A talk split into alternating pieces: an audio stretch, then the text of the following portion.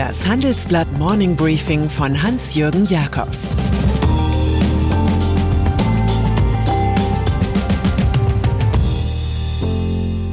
Guten Morgen allerseits. Heute ist Mittwoch, der 29. April. Und das sind heute unsere Themen. Die dritte Gewalt im Lockdown. Lufthansa gegen Vater Staat. Wissenslücken bei Wirecard. Im Folgenden hören Sie eine kurze werbliche Einspielung. Danach geht es mit dem Morning Briefing weiter. Die Märkte sind in Aufruhr.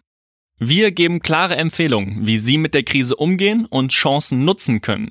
Handelsblatt Inside Geldanlage bietet einmal wöchentlich exklusive Inhalte und Finanztipps. Recherchiert von Deutschlands bedeutendster Wirtschaftsredaktion. Dazu gibt's die besten Handelsblatttexte zum Thema Geldanlage. Weitere Informationen finden Sie unter handelsblatt.com/geldanlage oder in den Show Notes. Deutschland, was uns die Freiheit in Corona-Zeiten wert sein muss, daran erinnern immer öfter die Verfassungsgerichte. Sie sind die neuen Beschleunigungskräfte der Lockerung des Lockdowns. Den Anfang machte das Bundesverfassungsgericht und befand, trotz Covid-19 sei ein generelles Verbot von Demonstrationen ohne Prüfung des Einzelfalls unzulässig. Dann kam der Bayerische Verfassungsgerichtshof. Dieser fand im 800 Quadratmeter Maximum bei der Eröffnung von Geschäften einen Verstoß gegen den Gleichheitsgrundsatz des Grundgesetzes. Und nun urteilt der saarländische Verfassungsgerichtshof, es gebe keine belastbaren Gründe für die uneingeschränkte Fortdauer der strengen Regelung zum Verlassen der Wohnung mehr. So darf man in Deutschland wieder demonstrieren, in Bayern auch in größeren Läden shoppen und im Saarland Familienmitglieder treffen sowie sich im Freien aufhalten. Was ist eigentlich aus der Idee geworden, Deutschland solle es wie Südkorea machen, also testen, testen, testen? Bei all dem Hantieren mit Reproduktionszahlen hat man davon nichts mehr gehört. Heute bringt CDU-Bundesgesundheitsminister Jens Spahn ein Gesetz ein, das die Zahl der Tests erheblich ausdehnen würde, weil die gesetzlichen Krankenversicherer gezwungen werden sollen, dafür zu zahlen. Die Versicherer wehren sich noch gegen Mehrkosten von geschätzten 1,5 Milliarden Euro pro Monat. Die Lage derzeit, theoretisch könnten fast 820.000 Menschen pro Woche getestet werden, tatsächlich aber wird noch nicht einmal die Hälfte erreicht. Vielleicht sollte das Robert Koch Institut mal einen Testaufruf in seine Krisenkommunikation aufnehmen. Lufthansa im Drama um die angeschlagene Fluggesellschaft will CEO Carsten Spohr lieber einen sanierungserfahrenen Sachwalter neben sich als einen Staatsvertreter im Aufsichtsrat hinter sich zu haben. So muss man sein jüngstes Landemanöver interpretieren, die Lufthansa einem Schutzschirmverfahren zu unterstellen, wie wir in unserer Titelstory ausbreiten. Diese Sonderform der Insolvenz bietet einen vorübergehenden Schutz vor Gläubigern. Auch müssten Tickets vorerst nicht zurückbezahlt und Verträge könnten neu verhandelt werden. Ohne den Staat jedoch könnte die Lufthansa ihren Finanzbedarf von bis zu 10 Milliarden Euro nicht befriedigen. Der Bund aber drängt auf Mitwirkung nach dem Modell von Deutsche Post und Deutsche Telekom. So still, wie Spur das gerne hätte, ist die Politik nicht. Kurzarbeit. Dass jeder dritte deutsche Betrieb sein Personal in Kurzarbeit schickt, ist deutliches Krisensymptom. Andererseits haben viele deutsche Firmen auch in der Corona-Krise noch genug Geld, ihren Aktienkurs über Käufe eigener Wertpapiere aufzupäppeln. Gut 5 Milliarden Euro haben sie nach unseren Berechnungen dafür bisher in diesem Jahr ausgegeben. Im Gesamtjahr 2019 waren es 8,8 Milliarden.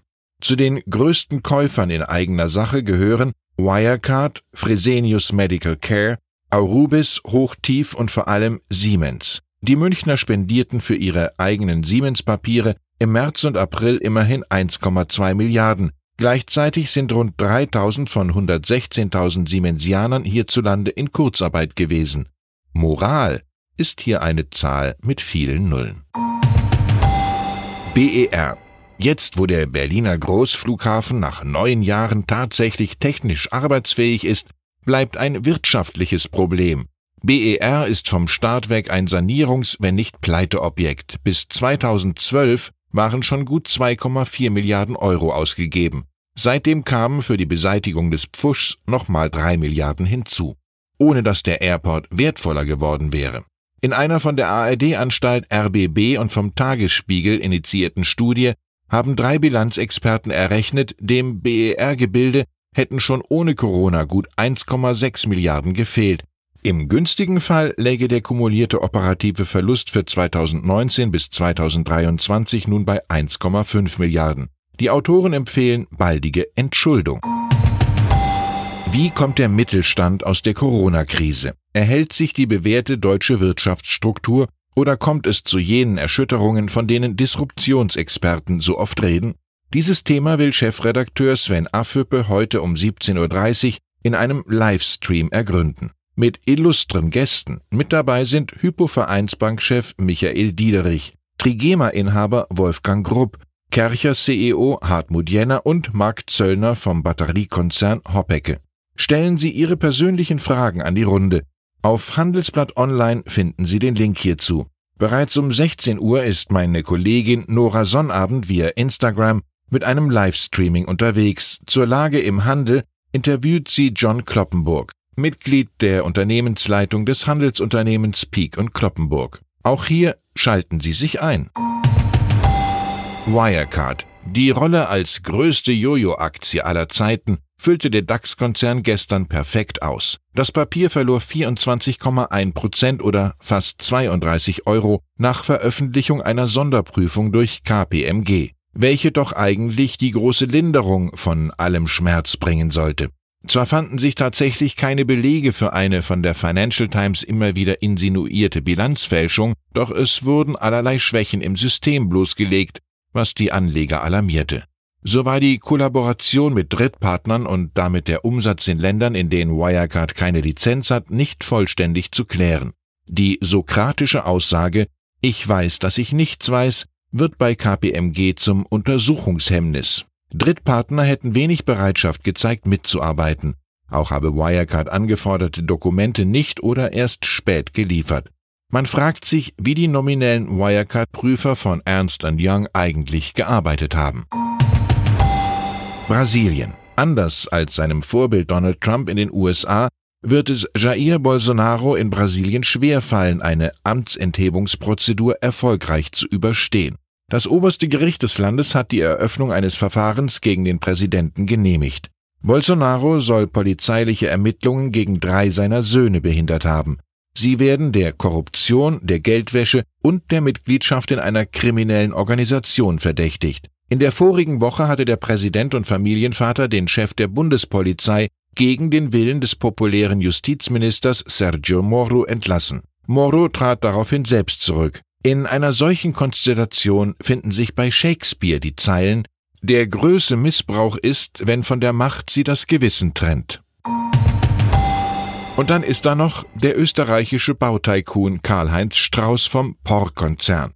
Strauß liefert sich einen skurrilen Streit mit dem Land Nordrhein-Westfalen. Der Mann will sich ein zweites Mal für einen lukrativen Auftrag bewerben, den er gerade erst verloren hat, den Neubau der Rheinbrücke bei Leverkusen. Der Landesbetrieb Straßen NRW hatte Mängel an Stahlbauteilen aus China gerügt und deshalb den Vertrag mit POR kurzerhand gekündigt. Es gebe keinen Zweifel am chinesischen Stahl. TÜV Rheinland habe das bestätigt, sagt uns Konzernchef Strauß, wir verstehen den Entzug des Auftrags nicht. Der Österreicher arbeitet an seinen Forderungen von insgesamt 360 Millionen Euro, seien 100 Millionen Euro geflossen. Wie immer es ausgehen wird, Rache ist keine billige Angelegenheit. Ich wünsche Ihnen einen möglichst konfliktfreien Tag. Es grüßt Sie herzlich Hans-Jürgen Jakobs.